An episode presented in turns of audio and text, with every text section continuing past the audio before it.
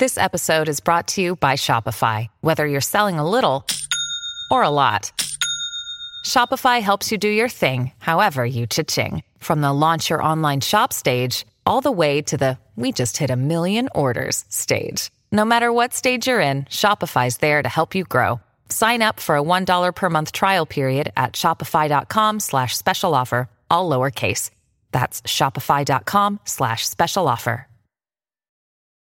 Families have a lot going on. Let Olly help manage the mental load with new cognitive help supplements for everyone four and up, like delicious Lolly Focus Pops or Lolly Mellow Pops for kids. And for parents, try three new Brainy Chews to help you focus, chill out, or get energized. Find these cognitive health buddies for the whole fam at olly.com. That's O L L Y.com. These statements have not been evaluated by the Food and Drug Administration. This product is not intended to diagnose, treat, cure, or prevent any disease.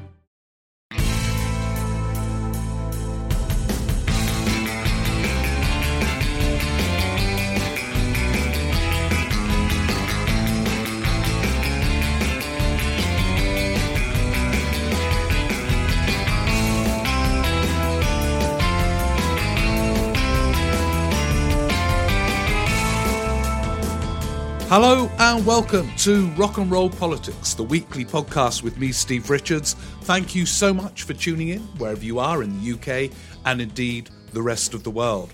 And this is our last time together before Christmas. Uh, so, if it's okay with all of you, I'm going to have a festive look at a word. Yeah, we're going to have a laugh, a festive, celebratory podcast by looking at one word and that word is reform.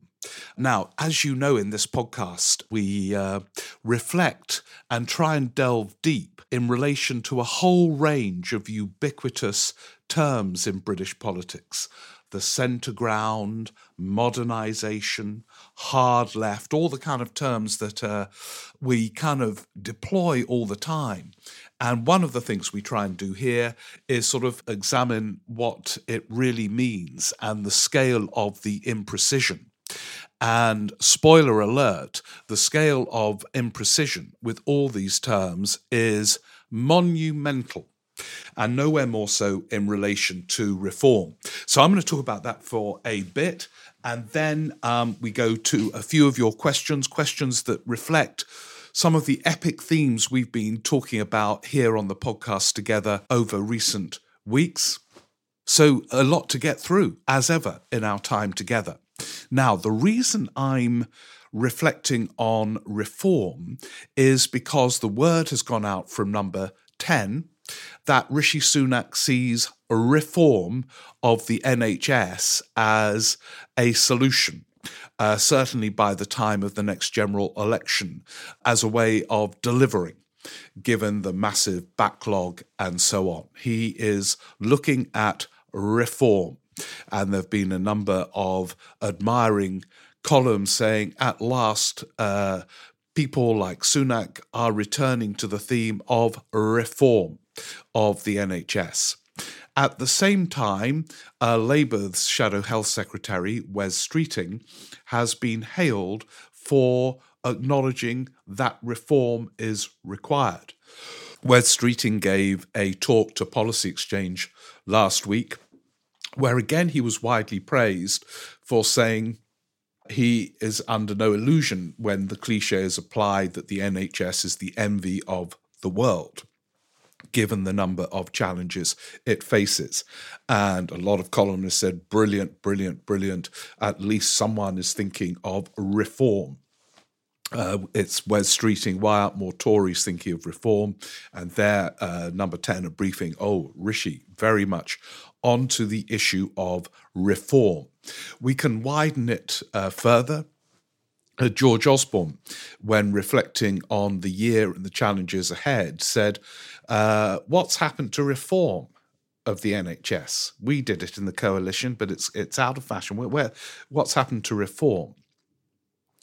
And uh, he was doing that on the Andrew Neil show, and Ed Balls was next to him, nodding about that, though adding, uh, because uh, Ed Balls is more forensic than a lot of these people, that investment is also an issue.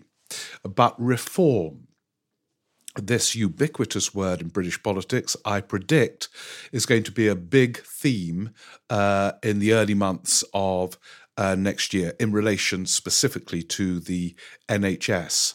Um, the NHS needs reform. Reform is back on the agenda. But let's explore what is meant by this ubiquitous term. Who, anywhere across the political spectrum, is against a reform of the NHS? I pose that question uh, because, for example, it can be no surprise that any Labour politician, from uh, Wes Streeting to well to the left of the Labour Party, will be seeking some reforms of the NHS because the Labour Party, for all its differences, were broadly united in their opposition to the coalition's reforms, which are still kind of broadly in place. So, given that they oppose those reforms and those reforms are in place, they're going to look at reforming the reforms. They're not going to say, oh, right, we've changed our mind now and we think they're brilliant. And just a reminder that those reforms introduced in the Cameron era uh, were about the elected government taking more of a backseat and trying to devolve power downwards uh, to empower the patient. That was the idea behind those reforms, and they were uh, a development of the Blair reforms and the Alan Milburn reforms when he was briefly health secretary. Um, now, there has been a reaction to those reforms, not just in the Labour Party. And by the way, I think the reason why Cameron supported those reforms of the NHS was largely political. He he wasn't a details uh, person in policy terms, and policy didn't greatly interest him. But uh, he was fascinated by the game of politics. And his calculation, I know this because I, I spoke to him about it actually in the build up to the Andrew Lansley reforms when he was health secretary and so on. He assumed the Blairite wing of the Labour Party would fully support them. And he was taken aback when uh, the likes of even Alan Milburn uh, wrote articles and gave interviews uh, opposing the uh, nature of the coalition's reforms, the scale of them, and so on. And that's when Cameron started looking again because it didn't work as a politically strategic, smart thing to do because he hadn't split off the Blairite wing of New Labour over it. Um, so uh, those reforms were aimed at, which is a perfectly noble objective, of course it is. Who's against empowering patients? But these, that is like the term reform, uh, imprecise. How do you empower in a system free at the point of use? Uh, so you cannot use a pricing mechanism to empower. Um, how do you empower at that lowest level when the whole thing is financed centrally by central government, uh, partly through taxation, and therefore central government is bound to have a, a, an interest in how that money is being spent? These are deep, complicated questions that these banal phrases like empowerment, uh, introducing competition, uh, don't really address. So, unsurprisingly, um, there is a kind of clamour amongst those in opposition for reform uh, because they opposed the reforms last time round. And now you get to another issue, which is what form does reform take? Now, what I think has happened with uh, uh, Rishi Sunak is he's had a few conversations with Jeremy Hunt uh, about this. Now, Jeremy Hunt, he knows, by the way, Hunt, uh, from his time as health secretary and as chair of the Health Select Committee, that investment is an issue. But he too uh, is a fan of a particular kind of reform. It is the Alan Milburn reform. He was in when he was health secretary. He spoke to Alan Milburn and Tony Blair about their version of reform which was close to, in some respects, uh, what Cameron was trying to do, though they thought Cameron went too far, at least Alan Milburn uh, did. So, what that means, and we've heard uh, people within government say this, that they want, uh, and this is what Alan Milburn has said again recently the key is to give as much power as possible to the managers of local hospitals or uh, a local, clearly defined health service area. And that you will hear more of this from Sunak, empowering uh, hospitals, taking power away from the centre, and so on. But that is again fine on some levels. Of course, it is better if you have a brilliant, dynamic, innovative hospital management team uh, taking responsibility for how they deliver and having more freedom to do so. But that's quite a big if. Uh, having that dynamic, innovative hospital management team. So that's problem number one. The second problem is this one uh, of accountability. And this is what became the source of such tension between uh, Brown and Blair over Blair's original plans for uh, NHS reform, uh, in that Blair and Milburn wanted to give hospitals the right, basically, to make all the calls, including how they uh, ran the financial side of their hospitals, which raised the question. You might remember it. You'll all be too young to actually. Seems like yesterday to me. It was really intense at the time. Brown and his lot, you know, his entourage, posed the question are we going to let hospitals go bust?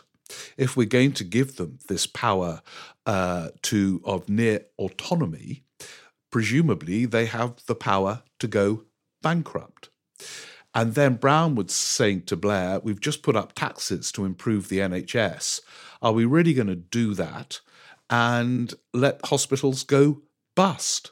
And what do we do if the hospitals go bust? Um, or are we saying we give them autonomy, but they're not allowed to go bankrupt? So if they behave irresponsibly, they'll be bailed out, in which case they're not really in a sort of financially testing place because the government will always bail them out. And this is why these issues are so complicated. And then you come to the crippling, stifling uh, juxtaposition in which these arguments are kind of contextualized, which is it was a phrase invented by Tony Blair partly to torment Gordon Brown, which is reform versus anti reform. As if, and, and Cameron used it as well. Uh, he copied a lot of the phrases from the Blair era as if there's only one kind of reform. And if you don't back that reform, you are anti reform. But as I said, no one is wholly anti reform. I know literally no one who says, oh, well, this thing should just carry on uh, untested, un, you, you, uh, now as now internally within the NHS, where people are in despair about the blurred lines of accountability and responsibility of the sort of fractured system that emerged from a particular version of reform. Now, what was really interesting. Uh, in oh God, I'm going to mention the guy from the jungle again. I know you get worked up when I mention him, but this is in a different context. When um, Matt Hancock was health secretary, um, there was a very interesting sequence. By the way, this was not the first time this has happened. That sort of uh, Boris Johnson was prime minister then. God, hasn't politics moved so fast? These people are so distant now. One famous for being in the jungle, the other uh, on the after dinner speech circuit earning a quarter of a million quid a time. Um, Johnson would say to Hancock, "Do this, do that," and Hancock would say, "Well, we can't." And Johnson, "Why can't we?" And he said, "Well, we've given that power away to another body." Um, that was our reform program. And Johnson said, We've got to take this power back. And Hancock said, Yeah. So then Hancock will give interviews saying, uh, The reforms, uh, as delivered by that coalition era, has led to a system that is too fractured and that some centralization is required. And that, for a time, was Jeremy Hunt's view when he was chair of the uh, Treasure, uh, the Health Select Committee. Uh, but I sense that with uh, Sunak, uh, he will move closer to the theoretical Milburn position of reform, which is to try and devolve power. But he won't like it, Sunak, with that Treasury balance the books uh, mindset, because in doing so, inevitably, almost by definition, the centre loses control of how the money is being spent. So these things are really challenging. But here are some of the thoughts I have about reform, uh, some of which we have explored in the past, of course, and I know many of you take a different view. It does seem to me that one of the things the coalition created were layers of duplication. So the role of the health secretary, the elected figure, and the head of NHS England uh, is unclear. What is what are their distinctive roles? And there is, it seems to me, a level of either duplication or awkward cooperation at best between the health department and NHS England. And um, I kind of I read a, a, a policy think tank uh, report the other day, which questioned whether NHS England should continue, and I think that is a valid question. Uh, it was very interesting during the pandemic there was never, you remember those Downing Street press conferences, there wasn't a single one in which the health secretary appeared, then, of course, the jungle man, Hancock, appeared with the head of NHS England, then Simon Stevens. Not once. The reason being that basically their roles were very similar, and it posed questions about who was really responsible. Now, the answer became, it seems to me, uh, the government, Hancock, number 10 in its confused, bewildered state, the Treasury. Um, uh, but NHS England pulled many of the levers to Johnson's bewilderment because he would never have fully understood the um, reform programme that was implemented in the coalition era. Um, and so I think that is an issue to look at. Sorry, I know we've got many listeners in Scotland. NHS England is an irrelevance to those of you listening to other part from other parts of the UK and the rest of the world. But as a model, uh, it seems to me uh, to be one that is worth revisiting as a reform. Uh, we've talked on this program, uh, program, I kind of forget where I am, uh, on this podcast about um, co-payments uh, whether co-payments not only is a means to bring money into the NHS, uh, and some of you question whether it is, uh, and I fully I found those uh, brilliant responses to this discussion really illuminating. But it also changes the dynamic a bit. It, it, it makes the patient more engaged with the levels of responsibility that he or she has in relation to health and how they use a service. Um, I think that's worth looking at, but it will never be so. That is wholly taboo. So the, the many of you who are opposed to it, I think, can rest assured that won't happen. But that raises the question of how the money does come in. Um, and we've explored this over recent weeks and months. Um, so inevitably, reform is on the agenda at any given time uh, in relation to the NHS. It's not true that it goes off the agenda. The kind of post coalition prime ministers, health secretaries, NHS England, and all the rest of it obviously try to manage those range of reforms awkwardly because none of them really fully understood the that other word we all love here consequences of the coalition reforms. Um, so there will be reforms of those reforms, but they there are many routes that can be taken. But we will just hear and read uh, from early 2023 oh, Sunak wants reform, and anyone who's against reform is a sort of um, in the dinosaur age. But I I don't know anyone against reform. It that word is uh, too imprecise. There are versions of reform of the NHS.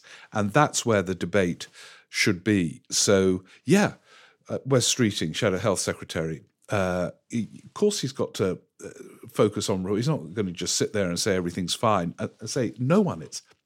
But it will be interesting to hear in more detail his version of reform, um, as it will others.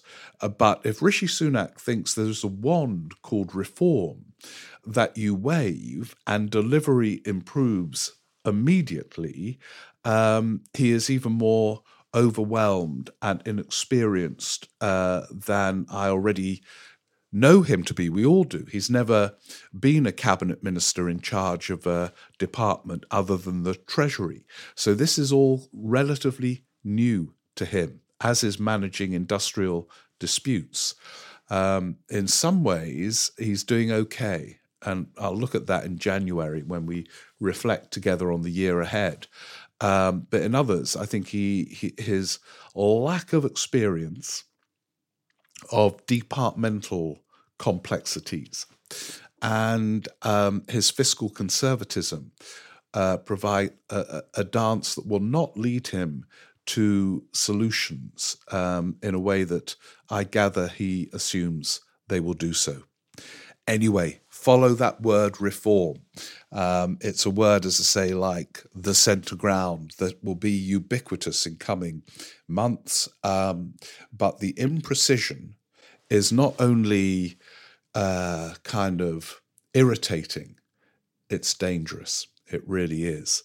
Uh, we need much more precision in uh, political debate. Obviously, in the run up to an election, uh, evasiveness is unavoidable and part of the art of pre election politics.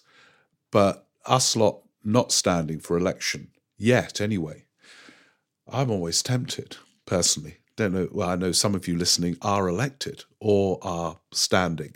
Well, you're in a different position. You've got to deploy the art of evasion, but the rest of us need to explore these issues. So, when post election a government faces the challenge of reform, uh, it means something uh, more precise than one uh, route towards reform. Anyway, look, thank you. For, I told you it would be festive fun.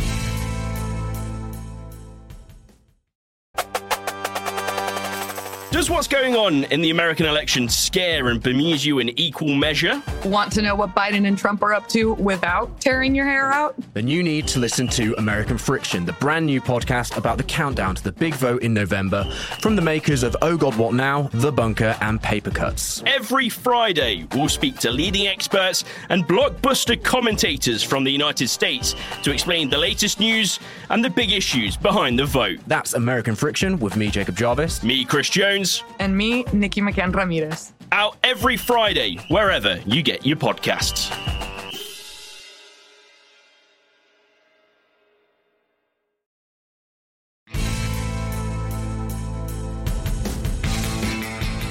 And now let's have a look at your questions. So, yeah, just a reminder it's steverick14 at icloud.com. Uh, if you want to uh, raise points, uh, put in questions over the uh, festive period. And what I'm going to do, because it is near Christmas, um, if it's okay with you, I've had some brilliant questions all along familiar, similar themes because they reflect on recent podcasts. So I'm just going to choose a few if that's okay with all of you, that represent a much wider selection of uh, views. And the first one is on uh, Tim Bale, the I, I, always say the legendary Tim Bale because I mean it. I think he is. Um, he, if you remember last week, had emailed about voices in politics, and that triggered a whole range of thoughts. And it's uh, you know as in uh, is is an issue for Rishi Sunak and to some extent Keir Starmer, the voice, the sound of the voice. And I find that very interesting and argue that the voice is a very underestimated element of um, how people are projected in public life, how they project themselves. Um, anyway, uh, had loads of responses, and I'm going to read uh, a couple out because they're slightly different in perspective.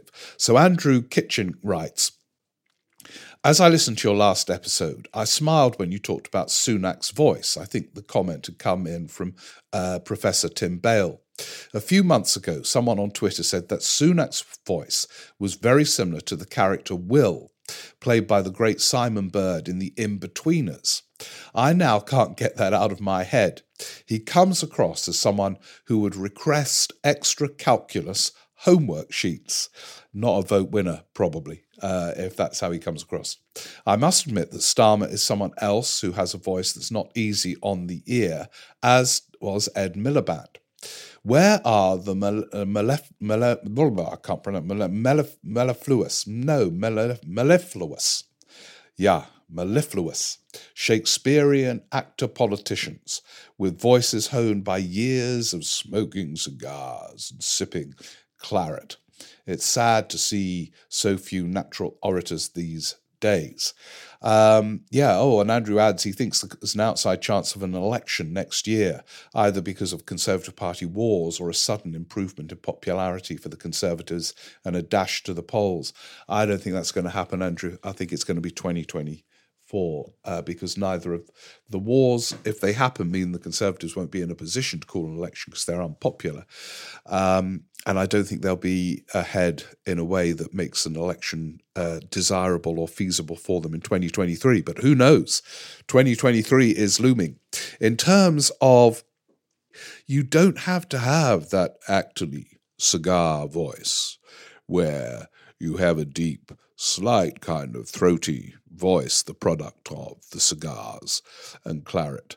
Um, because some of the great orators uh, have voices that are not naturally act actorly in that way and yet can cast a spell. I won't repeat myself. Listen last week if you didn't hear, I gave some examples. But a different view uh, from uh, Nadim Khan, who says, Regarding the point about Rishi Sunak's slightly higher pitched voice in the context of leadership, I think it should also be considered that a key leadership quality is the ability to flow and be fluent when communicating. Uh, he, Sunak, seems at ease with thinking on his feet. This enables him to sound convincing, even without a deep set voice. Um, it has uh, helped that his predecessors, Boris Johnson, paused too much and often introduced rather obscure classic references. And two, Liz Truss seemed weak under scrutiny, which meant she didn't know what she was talking about. Now, I think that's a good point. Uh, I, I think Rishi Sunak is a good interviewee and is actually quite good at the soundbite, which is a difficult thing to pull off. You know, he, he's he's a he's a rather ghostly figure most of the time, uh, or has chosen to be so far. Um, but he appears, you know, sometimes giving a 20 second soundbite on uh, some issue or other. And he does it uh, in a way that is, is, is fine and it, it, and doesn't look odd. And you're right, Johnson. It's a myth that he was this great communicator. I know people uh, liked him for a time because of the, you know they thought he was a good laugh, uh, but he was unbelievably hesitant and awkward as a public performer. Uh, he he is fluent. He's more fluent than Theresa May as well, and that is uh, uh, an advantage in terms of his capacity to appear authoritative. But uh, Tim's point uh, made last week was that the pitch uh, is an issue in terms of his wider capacity to cast a spell. Uh, it is Blair like his voice, but I argued last week Blair. Uh, has a voice that is melodious and can cast a spell, and he hasn't got that. It's it's an octave up. Okay, so that was one issue we've been looking at in recent podcasts. And Noah Keat has written in about another. He says, A recent theme of your podcast and political discourse more generally is the sense Britain isn't working. I noticed that, by the way. It is a real theme. Even when we begin on other issues, uh, it comes back. It's a recurring theme. This bloody country ain't working. If we were to sum up the rock and roll politics cooperative. It's kind of that. Nothing is bloody working in this country. You've got to start bloody working. As you know, that that's it really. Anyway, Noah goes on to say this can be taken both literally through strike action, but also metaphorically, in the sense infrastructure is failing, crumbling, and not providing the expected service to consumers. Could one of the long term reasons for this be an inability of politicians to manage balancing the needs of present generations, i.e., the current electorate, against future generations? This could be seen in a multitude of areas, not least housing and energy development. While more housing will benefit future generations, it's in the political interest for politicians to oppose new planning developments as the present generation, their electorate, are against it. Similarly, the famous clip of Nick Clegg opposing nuclear power in 2010 because it wouldn't be operational until 21 22 again highlights short termism embedded in uh, energy development. How can this be resolved?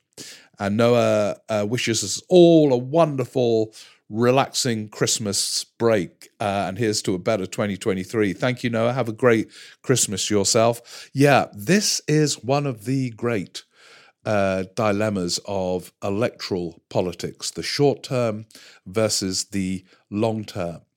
And housing illustrates it more than any other issue, although that Clegg quote is a classic, because here we are now in 2022, completely buggered because of the inability not only to plan in terms of nuclear power, uh, but to even conceive, you know, the, Germany has got energy conserved whereas we don't we think in such short term cycles we don't bother with that. And we're the country facing power cuts even though we are less dependent on russian energy than germany obviously and some other countries.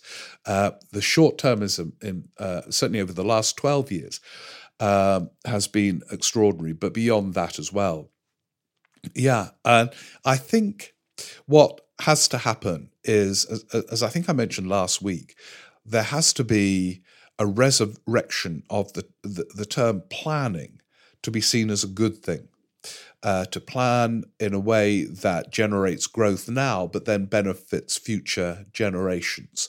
Uh, house building is is one example of this, but obviously so is uh, developing alternative forms of energy, which won't happen overnight, but can get people into jobs, can develop skills very quickly, which uh, leads to to growth. Uh, but these things need planning for. And if everything is short termist and the treasury sale, that's a waste of money. We won't do that. We don't need to do that because energy is cheap at the moment. And instead of looking ahead and planning, um, uh, I'm going to look at when the notion of planning went out of fashion uh, uh, obviously 79 onwards, uh, it kind of went out. And maybe it went out with that 45 government, but uh, uh, planning is essential and can have short term benefits. But, but, you're right, this is a, a, real dilemma, and we're not going to get the house building that we need. well, they've given up on that already, haven't they? It's one of the early Sunak U turns. Thank you very much, Noah.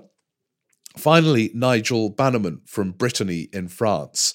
Um, and yeah, this is another thing we've been looking at uh, you know, with old uh, Hancock in the jungle and then leaving politics and all those Tories suddenly, you know, including young ones, saying they're going. Uh, Nigel from Brittany says, My question is about trends in UK politics. Does the increase in the number of current UK senior politicians leaving politics early reflect a decrease in the power and status of the UK in comparison with the US, where both recent presidential candidates were over 70. Senior senators and Congress people appear still to stick around as long as they can, and even ex presidents remain actively involved in campaigning. Well, I don't know if, if that is the reason. Uh, uh, Nigel, the sort of uh, decline in power of the UK, so people just say, "Oh, sod it, I'm I'm leaving." Um, and I don't think it's a good thing that in America it seems to be that the only candidates for presidents can, uh, have to be uh, well over 70 and probably over 80 in some cases in the next presidential election. Although it looks as if Trump won't be there, not that he'll be 80 next time, be close to 80 actually, uh, if he were to stand and win. Um, uh, the would surely it must be as uh, to, to revive a Blair term a third way between the the US model of people going on into their 80s sometimes um, and the UK model where we get prime ministers in their late 30s early 40s then retiring uh, in their kind of late 40s early 50s with an ill defined role in their political futures, and also these politicians leaving at a relatively early age, the moment it looks that uh, they'll no longer be prominent in a governing party. So I, I just don't know what the answer is in terms of making politics a vocation again, where people feel very committed when a party loses. See, when a party loses an election, you can have two mindsets. One, right, I'm going to bugger off and make a load of money. Um, or, um, which used to be the case of virtually every single prominent politician, right, I'm gonna, there's going to be a huge debate about the future of this party. I want to be part of it and lead it. Um, so, you know, you uh, whether the Tories, if they lose next time, is a really interesting question. But who will be there to lead it if um, if they all leave and if Labour lose for the fifth time in a row, um, who are the big figures who are going to make sense of that one? Um, if if that were to happen, and if there's a hung parliament, you need really big figures in whoever forms that government to have the energy, agility, uh, sense of the past, because you need to look at how other hung parliaments have functioned uh, yeah, and if they all go off to make a ton of money, this will be a huge missing element. But equally, I think some of them should bugger off when they're in their 80s and vacate those seats to people like some of us, maybe. Um, so we become constrained in what we can say in the build up to the next election. But for the time being, that's not the case. So if it's okay with you, I think we're going to stop now uh, but we, thank you so much for all your questions. They were fantastic, and they were the kind of themes of them. And I think the ones I've read out kind of reflected it.